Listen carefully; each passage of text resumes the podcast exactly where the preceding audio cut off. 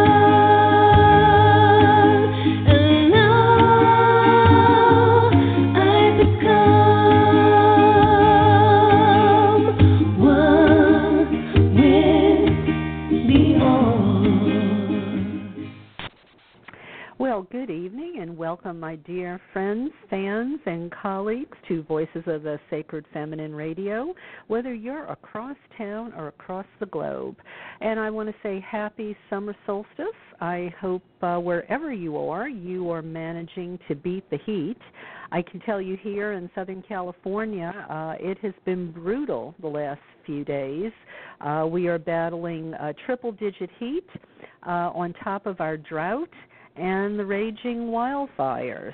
So we are really uh, experiencing uh, the intensity of summer like uh, you wouldn't believe. So it's uh, it's kind of tough here, but uh, we're you know we're keeping a um, uh, you know we we love our summer. We we love our our sun goddess, and uh, you know summer is is when we revel, and uh, so we will endure. Well, thanks goes out uh, to Celia uh, for use of her music tonight. Uh, that was uh, her cut uh, titled "Connected." And uh, tonight we have a great uh, guest on the show. Uh, we have Michael Haupt uh, discussing uh, the topic uh, Patriarchy's Perfect Storm Sacred Feminine Technology. You might be scratching your head a little bit thinking, well, what what what what what does he mean by that? Well, um, he describes it as a powerful concurrence of exponential technologies, rising global consciousness, and feminine energy, which is sweeping the planet. And he says it's all great news. And you know what? We can sure use it. So uh, you want to stick with me. We'll be starting that interview in just a few minutes. Uh, but to all my new listeners, because I know every week I can tell from the stats, uh, there are new folks in all different little corners and pockets of the world. Um, I am uh, your hostess, Karen Tate, and I have been um, humbled to be named one of the 13 most influential women in goddess spirituality, no doubt because of this show. Uh, I've also been named a wisdom keeper of the goddess spirituality movement. Uh, I'm also the author of several acclaimed books Goddess Calling, uh, one of the most recent, also Walking an Ancient Path, Sacred Places of Goddess 108 Destinations, and uh, I also um, compiled the anthology Voices of the Sacred Feminine Conversations to Reshape Our World, based on interviews done right here on this radio show over the last uh, 10 or so years that uh, I have been on the air. I'm also a very affordable life coach, another service that I provide the community. So if you're ever in need of that kind of help or life facilitation, think of me as a resource. Uh, I used to just, uh, you know, people would find out about me uh, word of mouth, but I thought, uh, you know what, I have a little bit more time and I can make myself available to more people. So if uh, if this sounds like something you might uh, want to chat with me about, don't hesitate. You don't have to be local because I do life coaching over Skype uh, and uh, can be audio or video. I, and I make it really easy and affordable and meaningful. And uh, some people even say, you know what, it's fun. so anyway, uh, when you're checking out my books, um, maybe you should uh, uh, look at the rest of the stuff on my website at karentate.com. Lots of free stuff there. Uh, you should avail yourself of it and uh, enjoy. And uh, just a couple uh, other announcements before we start our interview with uh, Michael. I wanted to let you know that this Sunday is the first of four talks that I am giving at the Goddess Temple of Orange County slash Museum of Woman. Uh, yes, indeed, that is an umbrella um, organization now, and you'll be hearing more about that in the coming weeks when the center holder of the temple and museum uh, is uh, a guest on the show. Uh, but these four talks that I'm doing, um, the fourth Sunday of uh, June, July, August, and September, um, under the auspices of the Museum of Woman, are going to be on the topic of partnership. Yes, indeed, uh, because uh, when it gets right down to it, I think uh, partnership uh, is the idea that can help humanity save itself, uh, help us save the world. And uh, we have all sorts of partnership. We have partnership with ourselves partnership with our intimate others, partnership with our local and global community, and partnership with um, our with our spirituality, with nature, with our deity. Uh, and this Sunday, I am starting at the beginning with the importance um, of partnership with self. So I will introduce that to those uh, there gathered uh, because I've been invited to guest minister this Sunday. So I just wanted to put that out there in case you're in the Southern California area and uh, you've been thinking about uh, making it over uh, to hear one of my talks or maybe attend one of the Sunday services.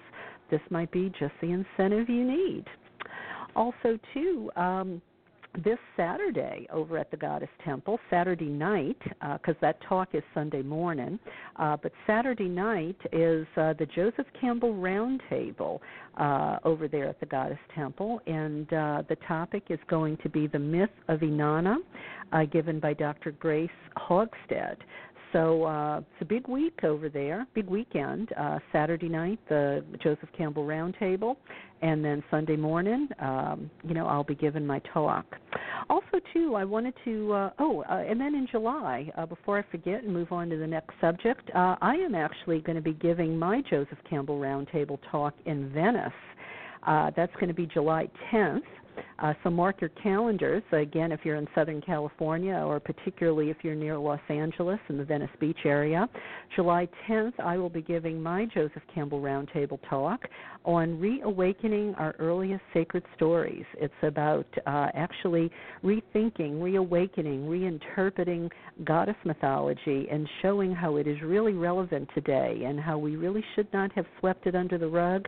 We should not have. Um, uh, turned it, uh, uh, you know, tweaked it so that it had a patriarchal bent because it's egalitarian uh, mythology uh, aspects and its um, sacred feminine mythology aspects really do give us some ideals, uh, you know, that can be guideposts to help us uh, create a better world. So I will be talking about that at uh, Beyond Baroque Cultural Center in Venice on July 10th. But as we get closer, I will mention that again.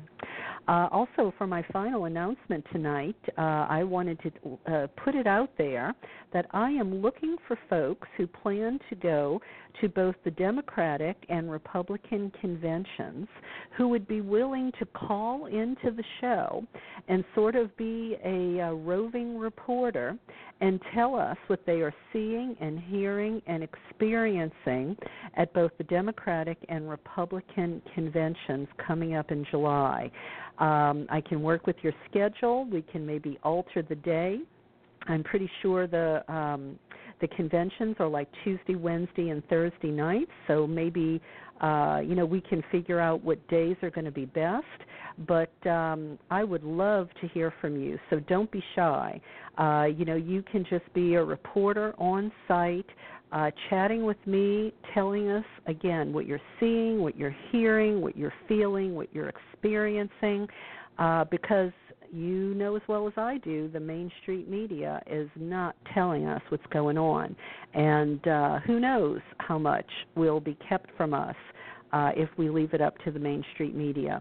You know, no doubt there will be lots of folks there with their cell phones, uh, thank goodness, so um, they can't hide everything that's going on.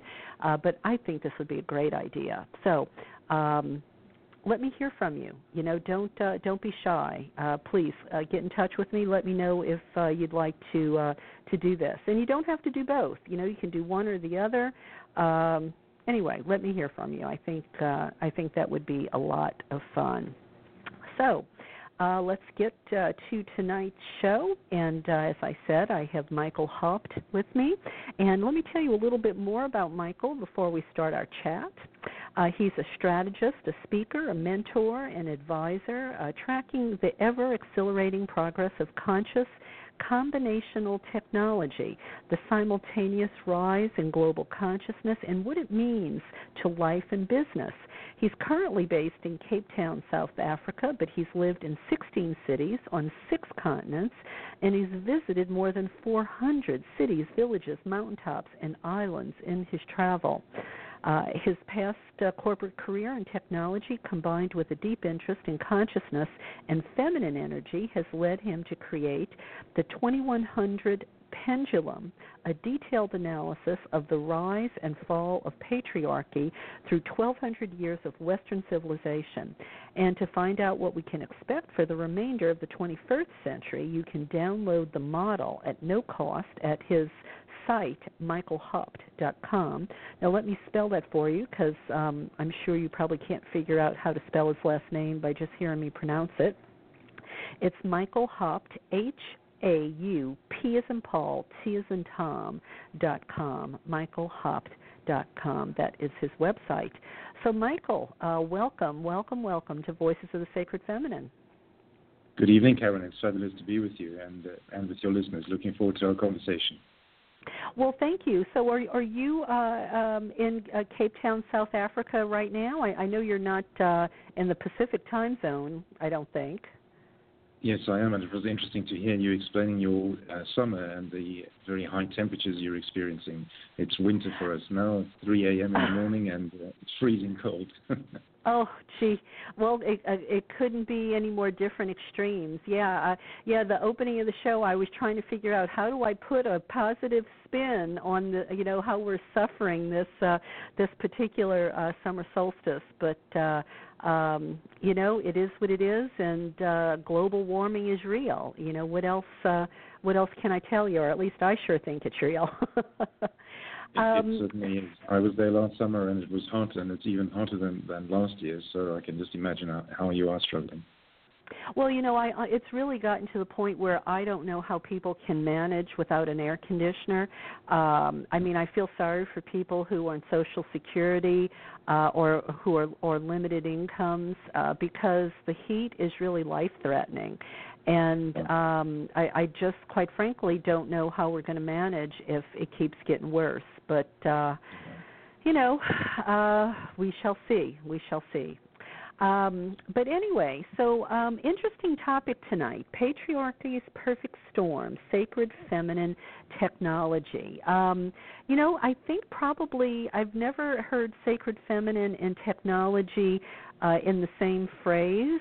So uh, why don't we start by what in the world do you mean by that, and what are some examples of sacred feminine technology? What a great question to start with. Thank you. So uh, my background is technology, and one of the things I've noticed is that ever since the Industrial Revolution, technology has been focused on improving productivity and efficiency. And that's one of the last things that humanity needs. If you think about Maslow's hierarchy of needs, one of the lowest requirements is connection. And although we talk about the ability to stay in touch with friends and family via Facebook and other social media, there are many psychological studies that have shown that we're in fact more disconnected than ever.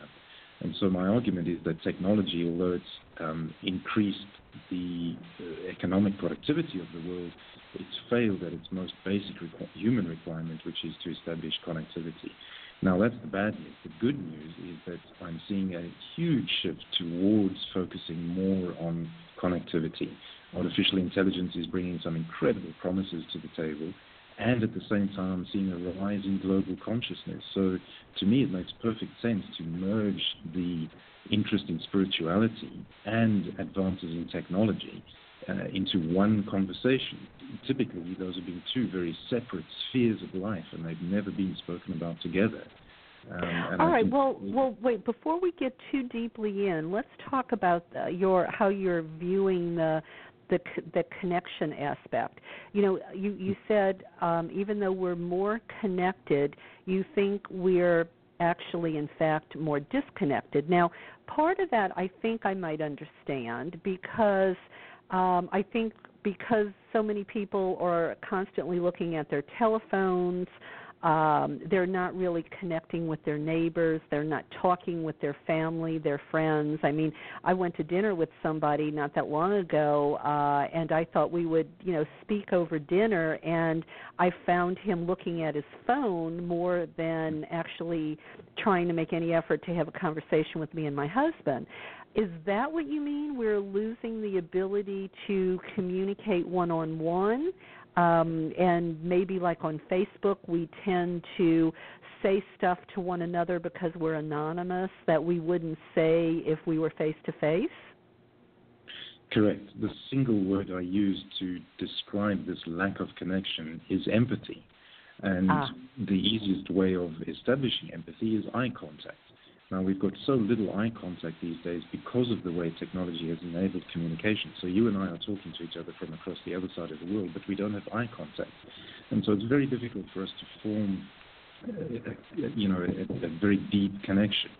Um, and technology is doing the same thing. So yes, grandparents, for example, the other, on the other side of the world can see updates from their children and the family and so on and, and share photographs, and that's beautiful but there's no deep connection. There's no real empathy established. Uh, that requires eye contact. And technology, the, the, newer versions of technology and artificial intelligence, which we'll get into, allows the analysis of um, uh, not only your eyes but your emotions that you're feeling, and it's we're getting closer to establishing that deep empathy that we get with eye contact. But right now, we're not there yet. Okay, okay. And and you mentioned artificial intelligence, which also makes me think of robotics. You know, um and, and I don't mean to go off in a different direction here, um, but maybe it is related to where you're going. You know, I worry about that. I mean, we're already in a position where um, uh, jobs are being mechanized and people can't make a living, jobs are fewer um, and I don't know how we're going to deal with that. I mean, I've heard someone say that you know the companies who put people out of work uh, because they're using robotics are going to have to pay a premium, and maybe people will just be paid a stipend because the jobs uh, are disappearing off the globe. Um, does that factor into um, any you know where where you're going with this conversation, or is that out in left field? It's very much part of the conversation, and I suspect that during our chat this evening, we're going to go in, a, number of different directions because this conscious combinatorial technology touches on so many areas of life. So let's talk briefly about jobs. We've come from a period of mechanization where our education system produced factory workers that just do the same rote job over and over and over again. Now, the world is changing, and robots need to replace that mundane work. We need to find work that has purpose and meaning. We're in a transition period right now, so we're struggling to get our minds around what that means. I think robotics is a, a, godsend for humanity because it's going to move us away from doing the same thing over and over again and move more towards purpose. There is going to be some pain. There are going to be some job losses. Fortunately, there are people working on what the future of work looks like. One particular organization is based in San Francisco and it's called Innovation for Jobs, doing incredible work on trying to answer some of these questions. So it's a, a very big topic, but it's an exciting topic. It's not something that we should fear. I'm looking forward to the next 20 years or so. Well, that's that's positive. I mean, I imagine a world. I, I mean, what, what you're talking about reminds me of um, what I remember of Star Trek, for instance, when it was mm-hmm. on television, and it seemed like people had more freedom to pursue uh, their authentic self. You know, and I can imagine if robotics does the the jobs that needs to be done, then people will have more free time to pursue their gifts, to pursue their passions, if there's a way that they can do that and still have um, a quality of life where they're, you know, they still can have a roof over their head and education and food on the table. and, and that's where we're moving. So there are so many paradigms that need to shift before we make that happen. This concept of having a roof over your head based on an income that's generated by work that you do, that entire paradigm needs to be questioned. So there are groups that are looking at a minimum basic income where everybody on the planet, there's sufficient wealth tied up right now, sitting in gold vaults and bank vaults that is not serving humanity.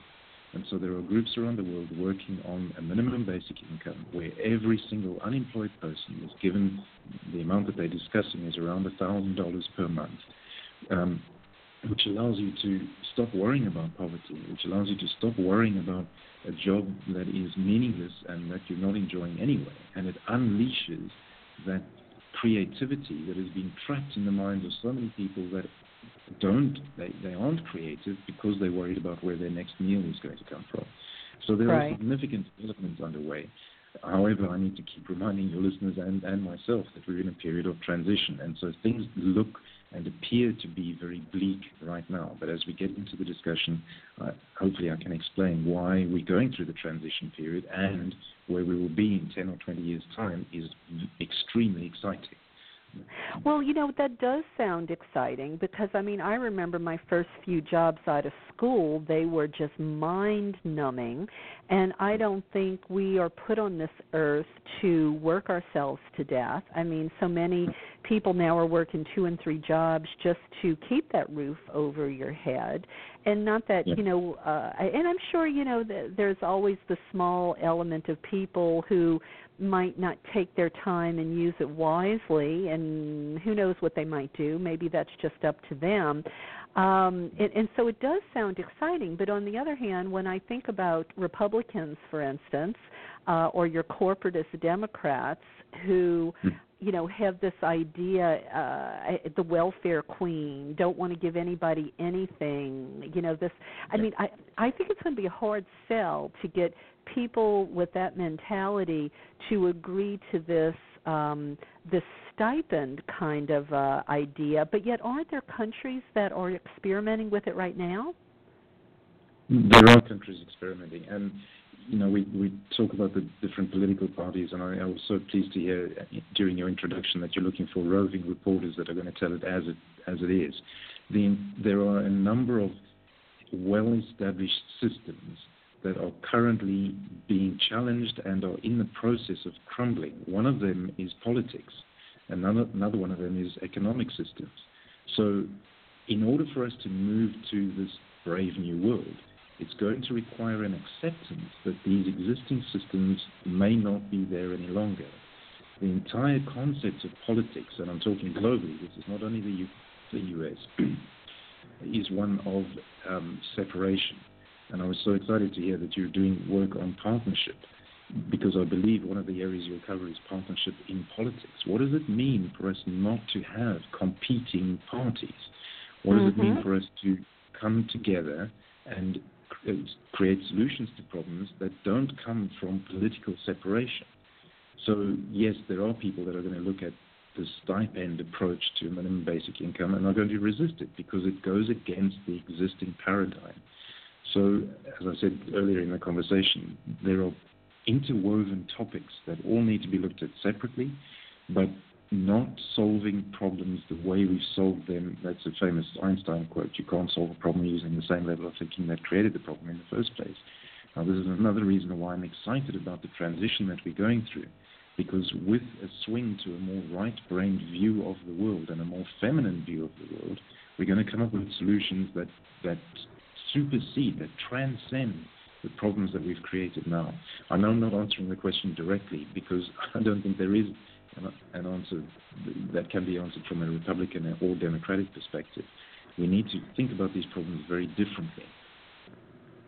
Well, that yeah, I get that. I mean, you know, at this stage of the game, uh, you you know, you can't say exactly how it's going to unfold, but I think it's exciting just knowing that there are great minds out there on the case, so to speak, that um, this gloom and doom, this austerity that people have been living under, this domination, uh, this exploitation, that re- you know it really could be uh, a thing of the past, and humanity would be free to evolve and vibrate on a higher level and uh, just excel and maybe do things we never imagined would be possible. I mean, I mean, they say we only use 10% of our brain. Imagine if suddenly um 50 years into this we're using you know 50% of our brain. Um you know what might that be uh for humanity? I mean it, it i i think it's incredibly exciting. Mm, couldn't agree more. There's two ways of looking at where we're at right now because things are pretty bad. Let's let's face it. Although i'm excited our current status quo is not good uh, on any level uh, and so you can look at how bad things are and complain and moan about it uh, and, and not move forward and not come up with solutions. Or you can look ahead and say, hang on, I see some trends, we see some changes, we see some uh, directions in which we're moving that are incredibly positive. What can we do to accelerate that shift? Uh, and that's what my work is all about, is bringing positivity, bringing a reason for being excited despite all the doom and gloom around us. So hopefully we can get into some of why that is uh, in the rest of this conversation. All right. Well, um, well, let's start with um, you, you've you've seen some patterns. You said, you know, um, what patterns have you found in your analysis of, say, the last 1,200 years uh, of, of Western civilization's history that's relevant to what we're talking about tonight? Hmm, fabulous question. So I've always been interested in this difference between left and right brain thinking. And we'll get into a little more detail about what those differences are. But essentially, left brain is often associated with masculine energy. And I'm going to use language that I think your uh, listeners are familiar with. Mm-hmm. Um, so left brain and masculine energy is, is very logical, it's scientific, it's measurable, whereas right-brained energy is more typically associated with feminine energy, uh, which is far more artistic, it's empathic, it's, there's connection, nurture, love, it's all of the softer um, values that we, we often talk about. Now, during this conversation, I'm, I'm, going to keep things very high level because you can easily get into a lot of detail that can confuse the issue, but let's keep these models as simple as possible uh, because they are fairly complex topics that, we're talking about. So I've been interested in this left versus right brain thinking. Um, and in my studies and research it, realized that typically it's what a single thought process or an activity doesn't occur only in the left or the right brain hemisphere. So, for example, if you're painting a picture, which is an artistic uh, creation, that activity doesn't only occur in the right brain hemisphere it occurs in both. And it's the way that the two hemispheres exchange information between them that is the interesting part. But then somebody asked me a question about whether there have been trends throughout history. In other words, through the rise and fall of civilizations, could it be that different civilizations were predominantly left or right brains thinking. And, and that fascinated me. And for a long time, I searched for people who had done historical research on this and, and couldn't find very much. So I decided to go and look through history and see if I could see these patterns. And what I realized is that over a period of roughly 300 years, there have, there's been a giant pendulum that has swung from left to right over the past 1200 years. So, very briefly, um, let, us look at four of those periods the early Middle Ages, which lasted from the year 400 to the year 1000 and peaked at about AD 900. That was very much a, uh, a, a right brain period. They were very close to nature. Um, the, a lot of agriculture. Plots were an acre in size, and they measured what, what they called a furlong, which was 200 yards by one chain or 22 yards wide. But the reason the length of a furlong was chosen, it, it comes from the old um, ancient word furrow long. It was chosen to respect the plow oxen because it was the distance an ox could comfortably plow before requiring, requiring a rest. So that was how closely connected they were with nature during the early Middle Ages. So that was a peak on the right hand side. High Middle Ages, which was from the year 1000 to the year 1300, was predominantly a scientific and educational reform period. It's when the first universities were established. the Catholic Church peaked, reached the peak of its political power at this time, and they led a number of crusades. So, you know, it was a period dominated by masculine energy and left brain thinking. There was a lot of command and control. There was no partnership. It was all about warfare. Um, so that was a, a high left period. Then along came the Renaissance period, which was between 1300 and 1700. And this was predominantly an artistic and creative period, typically associated with right brained people. Um, and these traits often re- referred to as feminine energy, as, as we've said. So there was the re- Renaissance period, the peak on the, on the right, and then along came the Industrial Revolution period, which was between 1760 and 1840. And that peaked at 1800 as we know, the, the um, Industrial Revolution period was predominantly a scientific and mechanistic period associated with left brain people who tend to be logical, strategic, and rational.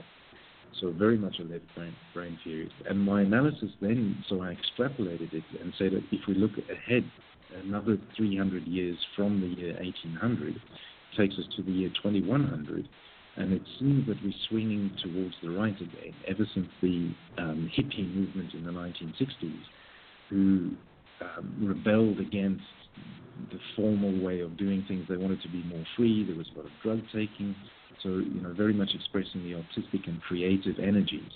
So we'll get into the transition period, which is where we are right now, and I see that extending to about the year 2020 or 2030, and then we're very much into um, an, a society dominated by right brain thinking.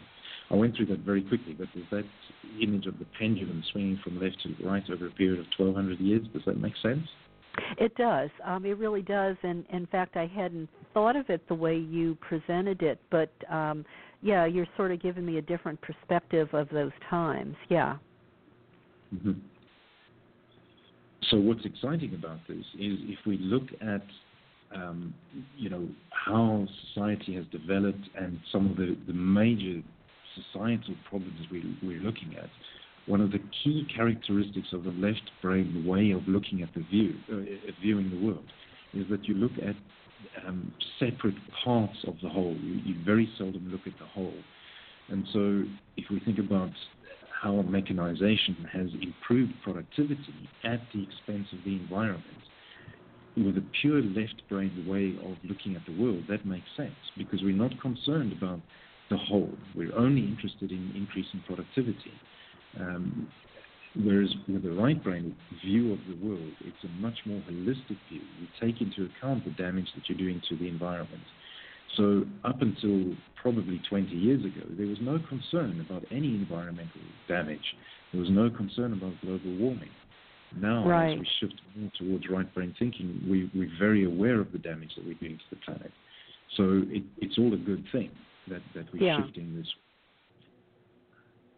Yeah, it, it it does make sense, you know, because I'm I, I I was initially thinking, you know, going back over that time period, it felt like such a a dominator left brain patriarchal uh, you know, time of, you know, control, Uh, authoritarianism.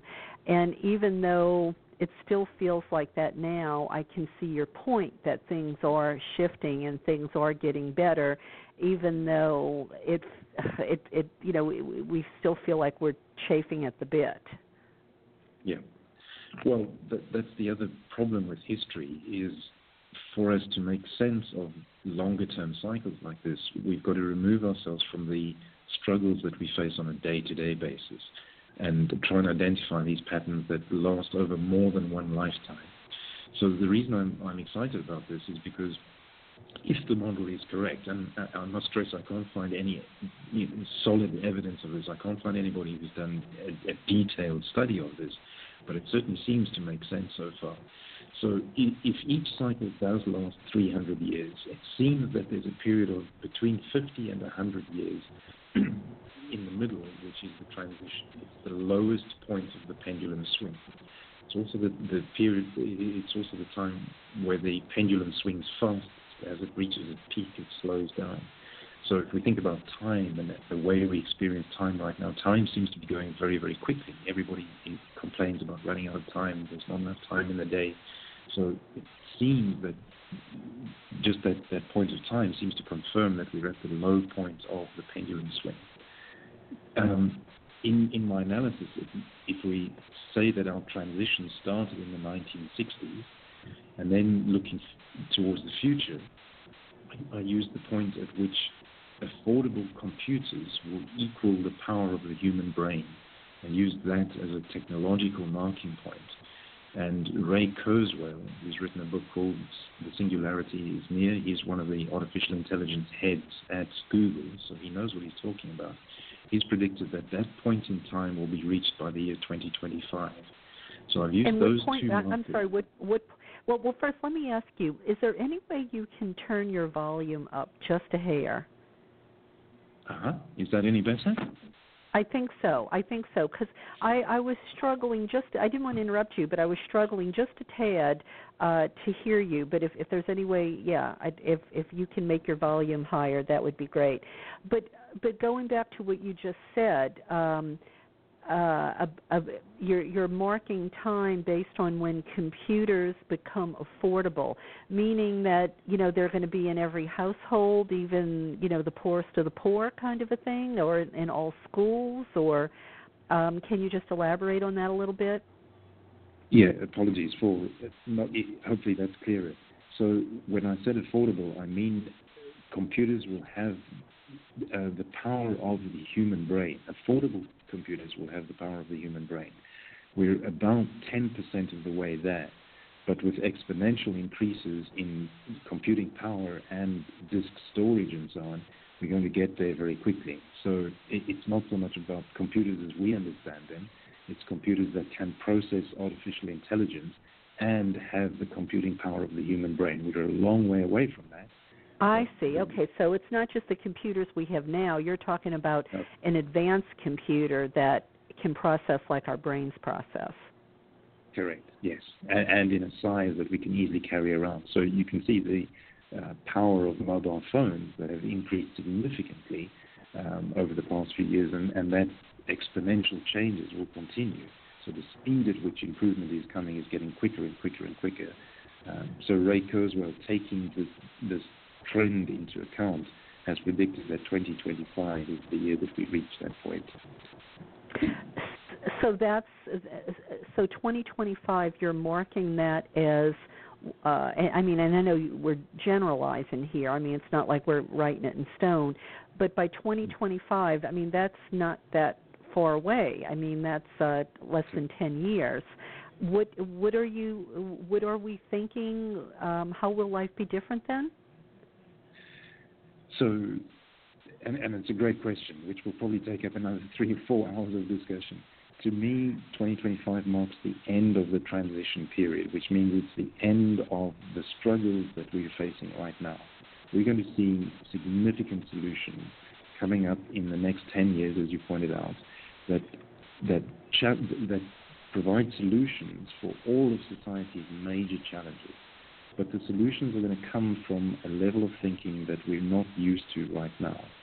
And, it, and it's because it's more of a right brain solution than a left brain solution. Right now, and, and one of the, the other markers I use is the United Nations um, Sustainable Development Goals. They have 17 goals that look at the world's 17 greatest problems like poverty and climate change and all of the solutions for those 17 goals are left brain solutions. They're coming at the problem with the same thinking that created the problem in the first place. In the next 10 years, by 2025, we're going to see solutions coming from a right brain perspective that, that miraculously, in inverted commas, solve these problems. So, at, at a high level, without answering the question just yet about how life is going to be different, I'm, I'm hopefully giving your, your listeners hope that there are solutions on the way, and even though it may not look like it right now. Does that make sense?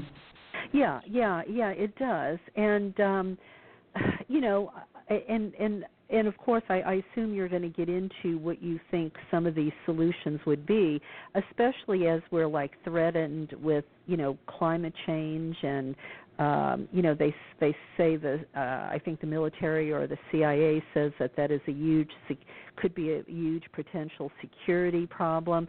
I mean, is climate change, for instance, something that will be a catalyst to uh, move us forward rather than be our demise? You think? Yes. So unfortunately, humanity requires something significant to cause unease and distress before major change happens. It's like the frog in the pot of boiling water. Um, you boil the water slowly, and the frog either leaves the hot water because it becomes so uncomfortable, or it dies. And that's the point that Western civilization, in any case, is facing right now. Um, and, and, I don't want to get into too much of the doom and gloom because things are bad. Uh, climate change is certainly a significant problem. But if we see that as a great catalyst for causing some of the changes that are necessary, we're at a tipping point. So many people have, have mentioned that in a number of books and writings.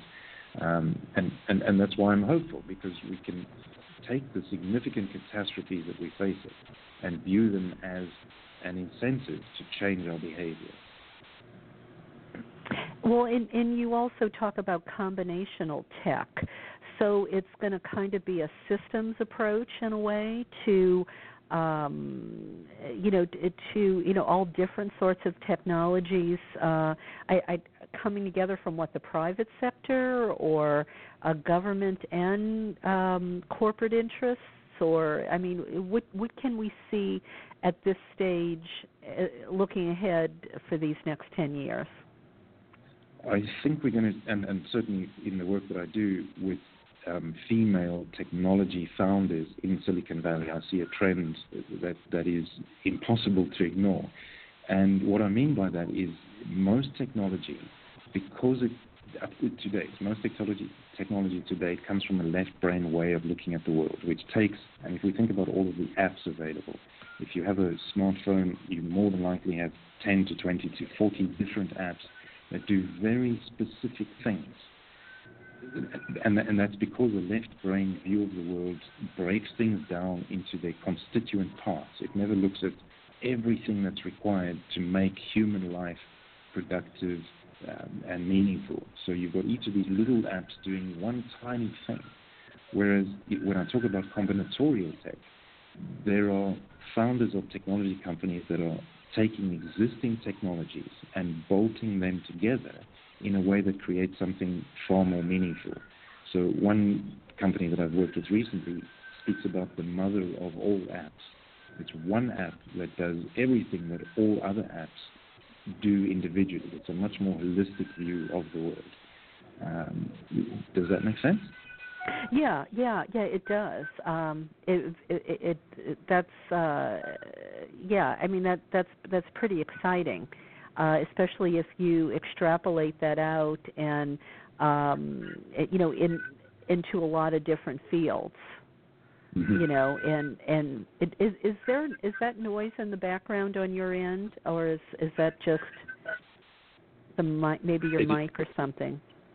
No, it, there is unfortunately a crying baby in the background. So I oh okay will, well can't do anything so about I'll, that. I'll mute, I understand.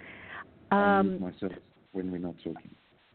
Um, so, can you give some examples of how this you think this tech, you know, all of these different sorts of techs could solve uh, some of our biggest uh, challenges? I'll use one example because we, we could get into quite a bit of detail here. So, one of them is very simply called 3D printing. Um, if we think about our entire distribution system right now. It's based on products being built in a factory and then using, you know, various modes of transport to get those products to the end user. Whereas when we look at, and so climate change is very concerned about reducing vehicle emissions and, uh, you know, finding alternative ways of shifting products around.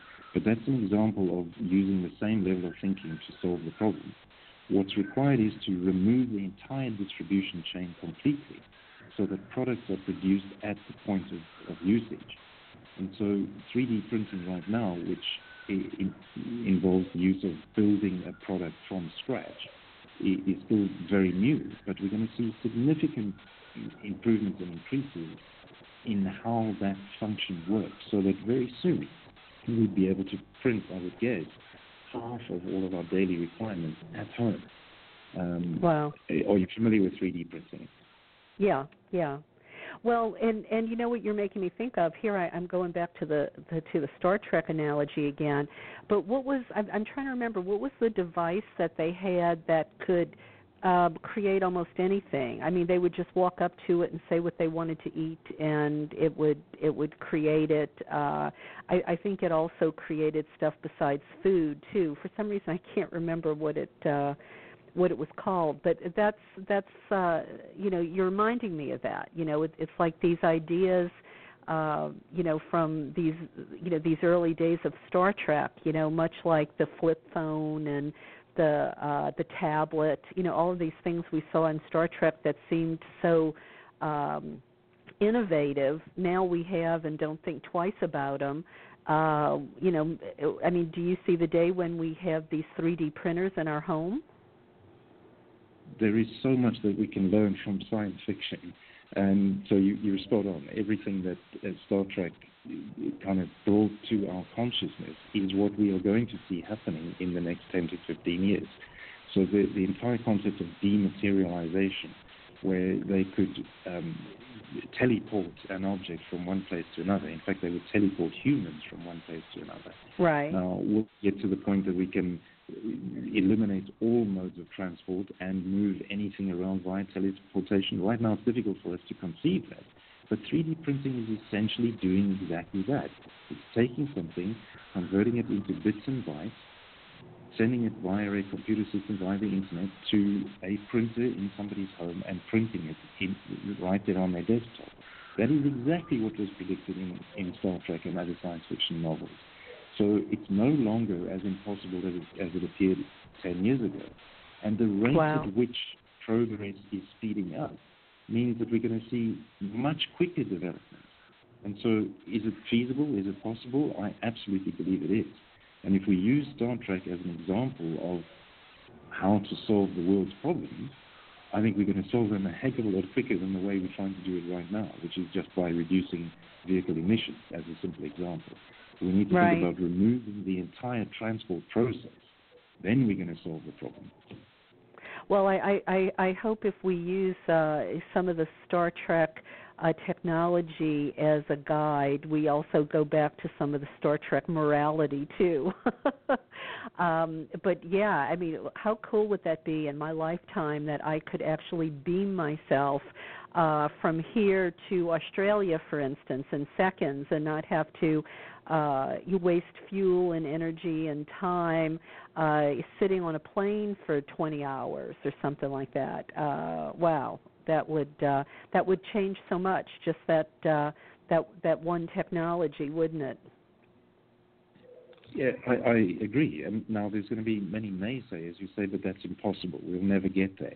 Um, you know, with, with the same thinking, it's impossible that we could have the computing power in a mobile phone. 20 years ago, we would look at it and say, that's impossible. We needed to have massive computer rooms with air conditioning. Nowadays, you walk around with that mobile power in your hand. So, again, going back to two different ways of looking at the world, it's easy to say that it's impossible to, to teleport yourself from where you are now to Australia. Um, or you can say, that's really exciting looking at a world that way solves immediately all of the problems that we have right now. To me, I prefer taking the more positive approach. Um, you know, it's, it's just a, a, much more pleasant way of looking at the world, whether it's true or not, because it's another part of creating our own reality. When we start yeah. focusing on these different solutions, we'll find that we get there anyway. So that's why I enjoy having these conversations because I know that your audience are interested in creating their own reality. So let's look more at what appears to be impossible, because in that process of considering an impossible outcome, we will get to that outcome. That's the exciting thing about it. And that's another part of left brain thinking is we concern ourselves so much with how something happens, and we have to project plan everything. We've got to have steps to achieve that entire process. Whereas right brain yeah. thinking is focused on the outcome, and the how will take care of itself. So if you talk yeah. about teleporting to Australia, let's focus on that outcome rather than concerning ourselves with how it's going to happen, and we'll get there much quicker. Yeah. Well, and you're and you know, and, and I don't know if this fits into the equation either, but you know, the struggle that uh, people like me here in the United States that are having politically. I mean, I'm a Bernie Sanders supporter, and you know, mm-hmm. we're going up against these. um uh, you know, people who would maybe rather have the incrementalism of a of a Hillary in the White House, and some of us say, well, you know, uh, it's it's long past the time where we can wait for incrementalism. We need to make some giant leaps. Um, it, it feels like the incrementalism is fear-based, left brain, um, the old way of doing things. And I mean, tell me if I'm wrong, but you know, wanting to take uh, leaps a bit faster uh, to do more uh, things that um, uh, invest in people. Uh, if you know, uh, you know, like the you know the sort of the Bernie Sanders approach, where we invest in people rather than you know continue to be dominated by you know uh, corporations. Uh, that feels like the future. That feels like the right brain partnership, uh, caring economics, uh, uh, nurturing future than to just you know hold on to this old snail paced incrementalism. Couldn't agree more. Um, you know, when you talk about corporations and, and governments, to me, those are all examples of the opposite of partnership. And it, it, makes perfect sense because they were established during, during a period of left brain thinking, pretty much since the Industrial Revolution. And so they serve their purpose. Let's not form judgments. They're not right or wrong. They served their purpose for a while. They created incredible economic wealth. But now they've run their course, and now it's time for something else. So during our transition periods, we need to expect, welcome, and embrace uncomfortable change. And we shouldn't be too concerned if economic systems collapse. We've seen that in a number of countries through Europe. We've seen um, um, political systems collapsing in, in a big way. And that's all okay as long as we're comfortably embracing that change, we're going to see new solutions coming out of that. And, and I love Bernie Sanders' views on, on the world. I, I love your approach with partnership. I, have done that process that you're going to go through, the, the partnership, um, Center for Partnership. It's just a great way of looking at uh, existing structures and asking the question, are they based around partnership or are they based around control and command? Right. Well, and you know, going back to the Star Trek analogy for a minute too, you know, you've making me start to think about, um, you know, will the monetary system be different? I mean, remember in Star Trek, I don't think they had money anymore, um, and uh, and I and I can't remember what you paid for things with, but do you think we're coming to a point where um, you know we're going to we're going to have some sort of different way of paying for things. Um i don't know if, i don't even know how to language it any different than that but does that mean anything to you?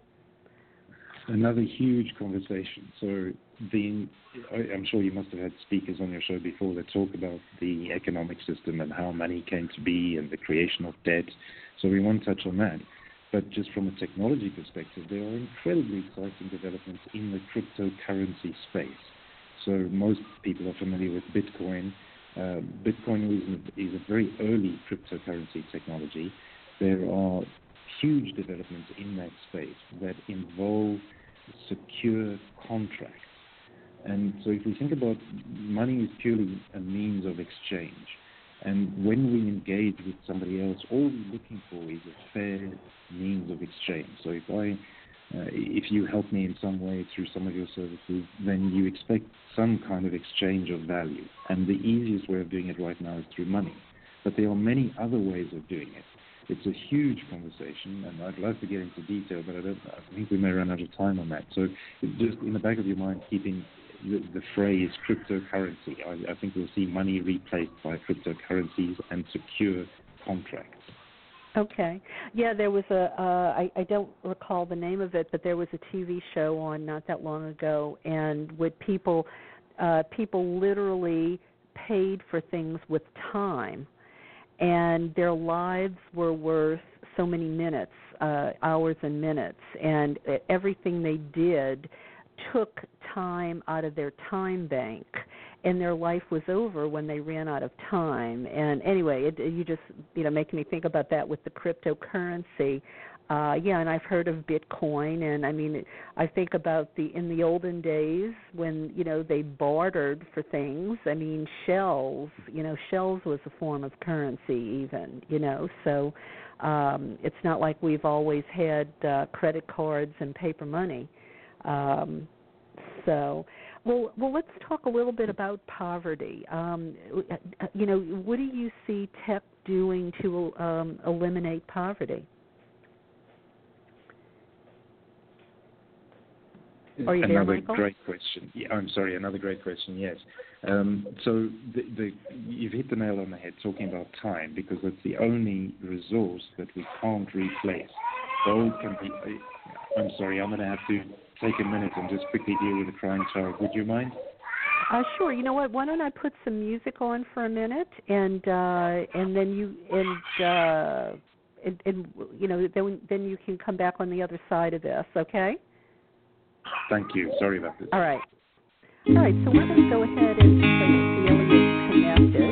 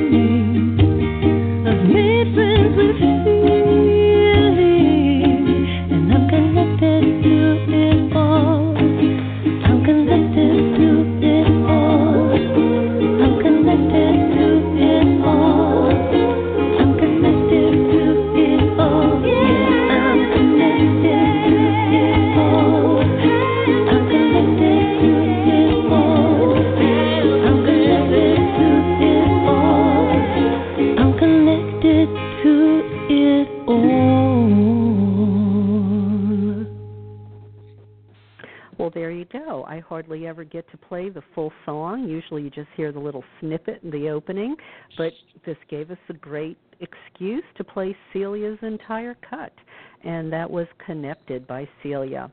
So um, let's see if uh, if Michael's back with us or if he needs a little bit more time. Hey, Michael, are you there? I am back, Karen. Apologies for that, but that was a beautiful song. So thank you for sharing that with us. Oh, no problem. We we can be flexible here. After all, you know, so many of my listeners are uh, feminine oriented, and uh, it, that you know, life life gets in the way. What you going to do, you know? Uh, but we were about to uh, talk about how tech can alleviate poverty. Um, so tell us about that hope so yeah, as I said, another huge topic. There, there, are two erroneous underlying assumptions about poverty, and this is certainly in the in the work that I, I'm doing that I've discovered this. The, the first is that money or income or wages or even resources are scarce. That, that's a, a current belief, and we believe that they need to be distributed mindfully and carefully. But the reality is that we live in an abundant world and resources are there are plenty of resources around, but they are currently unequally distributed based on a false sense of what makes a human deserving or successful. Um, so we, you know, we can go into detail on that, but I, I, think your listeners will get that that there are very wealthy people in the world, uh, and they've got there by abusing their power or by taking advantage of people that are, in quotes, less powerful than they are.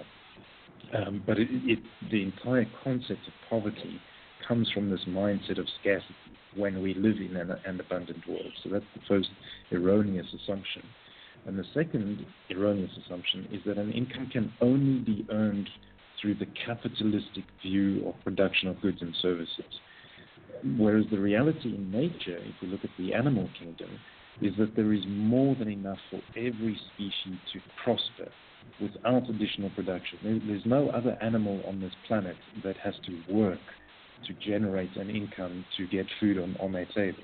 Yes, they have to go out and find food, but they don't have to be involved in productive uh, um, energies. They're usually involved in creative energies. Um, and, and, so this issue of poverty is, is, not so much about exceeding the United Nations benchmark of one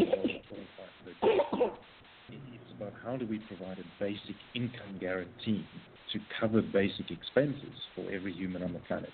And if we do a breakdown of global wealth, there is sufficient wealth to to end poverty immediately.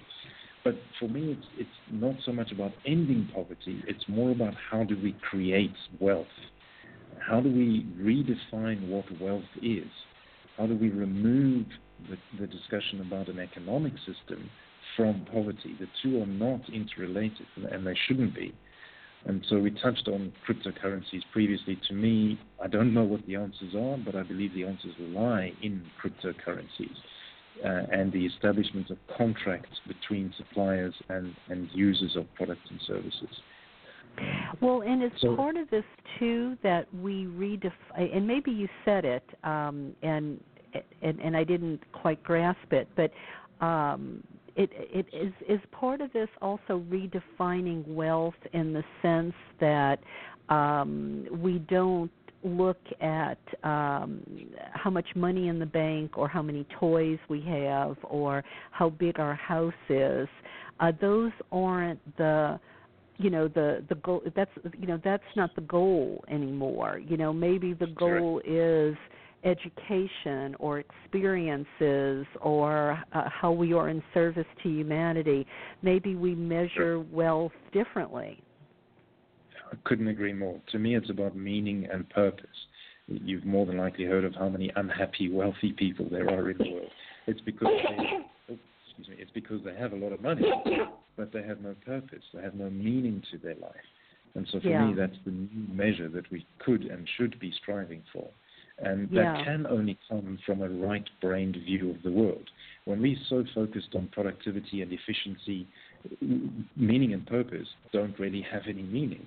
Um, and this is why, to me, the transition period is exciting because now we can start having those conversations. What does it mean to have a meaningful way of earning an income? What does it mean to have purpose in life? During the Industrial Revolution, you would never have, be able to have those conversations. Now we can at least start the conversation. Yeah, I mean, you know, sometimes I get on my soapbox, you know, uh when I get just so fed up with the domination and the exploitation, and I'll say here on the radio show, I'm sure some of my listeners recall it. Um, you know, I say, you know what? I'm so tired of never ha- hearing our leaders talk about the quality of our lives. You know, it's all about um uh, you know, uh, worker productivity. You know, it's all about uh, gaining wealth, but it's never about the quality of our lives. And um, I don't know, that just seems so um, basic to me. But you know, it's almost as if we have um, people have become doormats you know, for so long that they don't even think in those terms that maybe they um, should look for or or or feel entitled to uh, you know a different type of existence you know a better quality of life and not just be a hamster on a wheel you know working uh you know from uh, you know dusk till dawn. And you know it and like here in the United States people don't even have vacations you know? It's it's uh it it it's it's absurd you raised a very interesting point there about why do people not even think this way? It's something that is so obvious, and yet we don't consider it. Why don't we have a happiness index? Why yeah. why isn't the happiness of employees considered? And if you think about it, it, it, a lot of it lies in our education system. Our education systems were created during the Industrial Revolution. They were education systems were created to churn out factory workers created to churn out people who are not creative. They were taught specifically not to think. You must just cookie cutter produce things the way we were told to do them and don't challenge the system. So we're dealing with something that is quite embedded in our society. And to me, that answers the question about why don't people even consider this? We, we've always been focused on productivity. Um, whereas I, I, see the shift happening now. People are questioning education systems. There are so many alternative ways of educating children. Um, that's exciting. You know, it's, it's far more connected to. Excuse the coughing. Um, but hopefully that answers the question. You know, why have we not even asked these questions before? It's because we've been indoctrinated by an education system based around mechanistic factory workers. Yeah. Well, I thank you for that for, for that explanation because you know again going back to the Bernie campaign, it has been uh, just so frustrating to hear people um, not want to fight for a better economy for themselves. You know, they'll say, "Oh well, who is you know Bernie Sanders just wants to be Santa Claus," and you know where, where they have forgotten that in the '70s, you know, college uh, was cheap you know it's it's as if this is a new idea but they simply have amnesia. I mean i know in the 70s my first jobs out of school which were nothing jobs we had benefits. So it's like all of this has been stolen from us and somehow in the last 30 years people have gone brain dead and been conditioned you know to sort of just take less expect less and do it so quietly. I mean i only half half um, jokingly say, "Are they putting something in the water to make people complacent?" you know, um, I, I keep waiting for the revolution and the guillotines to be built, but it just doesn't seem to happen. it's happening, unfortunately, very slowly, but the it, speed is picking up, and that's why I'm excited about our future. Um, yeah, it'll be yeah. interesting to see the current U.S. elections lead. Um, be interesting to see whether we have a woman, in inverted commas, who represents feminine energy coming into power in the form of Hillary.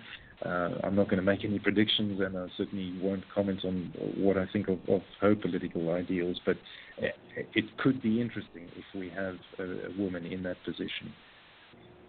Well, uh, you know, uh, I mean, I think about Margaret Thatcher. You know, she was a she was a woman, but look, uh, you know, uh, that did nothing for humanity but create austerity. You know, I I I I worry that Hillary would be the very same thing. It might be a a, a woman's body there, but is it right brain thinking or is it just more of the you know more of the left brain uh stuff of the past you know but we we shall I'm see obviously yeah um, i'm glad you raised but, it i tend to agree it, it is left brain thinking coming from from hillary but the fact that she is a woman in a leadership position changes the way we view things. And when I say we, I'm talking about humanity. So it may be a necessary interim step to help us shift further towards more feminine energy thinking. Maybe. Okay. I'll, I'll you know I'll give you that. Well, well, Michael, um, I, I know you're kind of under duress over there, and, and you're you're struggling, and you know I'm sorry if the radio show woke the family up and stuff. I, um, so I, I want to just say, you know, um, was there anything else you wanted to add um, that I haven't thought to ask, or do did we cover it all, or? The, the interesting thing about this conversation is that it goes in so many different directions, and as you've seen, it touches so many areas of life. So I'm currently finalizing a book, uh, which will be coming out later this year, that tries to touch on all of the areas that we've covered in a lot more detail. Uh, if your readers are interested via my website that you've mentioned, michaelhaupt.com. There, there is a link to all of the chapters as I'm releasing them. I'm making them publicly available. So the book is available right now, uh, albeit not in printed form. Um, and yeah, there, there, there's just another way for listeners to dive into more detail if they're interested. Okay, so they would go to michaelhaupt.com, and it's that uh, download uh, that I mentioned in the intro, right? That they would be able to get more info the, and the download takes them. There's a link in the download that takes them to all of the other chapters in the book. The download okay. is just the model that, that gives the very high level view of history to explain kind of where, where this thinking is coming from. Okay, and um, and please do when your book is out uh, please get back in touch with me and i'll have you back on the show and maybe we can go into a little bit more detail in some of these areas. And um, i know you're a big traveler. If you find yourself in the united states uh, you know or, or well specifically if you find yourself in the Los Angeles area, please let me know. I would love to have you as a guest at one of the Joseph Campbell roundtables. I think this would be um, a wonderful subject, especially if there were a way we could tie this into mythology, uh, you know, or anthropology or something like that. And I, I'm sure there's probably a way to do it. Fabulous. Thank you. And thank you so much for the work that you do. It's fabulous having these kind of conversations where we talk about possibilities rather than the uh, challenges we currently face. So uh, I love the work that you're doing, and I'd certainly love to meet up. I am in the US fairly frequently, so hopefully that will uh, happen sooner rather than later. Wonderful, wonderful, and and you know maybe just on the simplest level, uh, the like you said, and and maybe I'm just reiterating it uh, and using different words. I'm not sure, but you know just the fact that we are think, you know, that humanity is thinking that there are alternatives to the way it's always been done. Um, that in itself is hope. I mean, at least it feels that way to me. Absolutely, couldn't agree more. Uh, we, we cannot continue doing things the way they have been done. We have reached a tipping point. We need something completely different. And the, the, the good thing is that there are hundreds of thousands, if not millions of people having similar conversations. And the more we have of these, the quicker we will reach the tipping point and see some uh, encouraging solutions. Yeah, absolutely. Well, you know what? You you should really be doing a TED talk. I don't know if you've done one or you're thinking about doing one, but they probably uh, I think this would be a really interesting conversation for a TED talk if uh if the subject's not too big, you know, uh, if, watch, if you could streamline space. it. Uh, watch the space. Okay, okay, all right. Um, well, well, Michael, thank you so much. Uh, you know, you this was a good topic for me tonight because I've been feeling a bit in the doldrums, uh, but uh, you picked me up a bit. So, uh, so I say thank you, and uh, and, uh, and and my apologies to your family for um, me having you up at the middle of the night, disrupting your whole household. Thank you so much for your time tonight, and I'm so sorry we woke up the family and the baby. no problem at all. Thank you for the opportunity. I love the chat and look forward to more. Thanks, Karen. Okay. All right. Bye bye. Bye bye. Well, I do feel better. I do really feel better about that conversation, and uh, I thank Michael for his work and his uh, holistic views and a systematic approach to all of this. Um, you know, it is really important to not be myopic and only kind of see down one little, uh, you know, one down one little path or one little tunnel, and uh, you know, to have more of a systematic approach and uh, uh, you know, be able to see the big picture. I guess that's uh, you know that's maybe one way to say it. So, uh, sacred feminine technology. I have a feeling that is something we are going to be talking about much uh, sooner than we think, and uh, that term will not be uh, something strange to us. It will be rolling off our lips. So, wonderful, wonderful. And remember, his uh, uh, his site is michaelhaupt.com, M I C H A E L H A U P T. Um, now, before I let you go tonight, uh, I would like to read you a review about Jo Carson's new book, Celebrate Wildness, by Dana Corby, uh, in her blog, The Rant and Raven. Uh, Dana says, when people wonder aloud how the Wicca of Southern California became so much more nature oriented and wild than the British traditions from which it arose, the one factor they don't take into account but should is Feraferia. Well, Feraferia, a word Fred Adams coined from Greek roots meaning wilderness festival, is a pagan tradition unlike any other.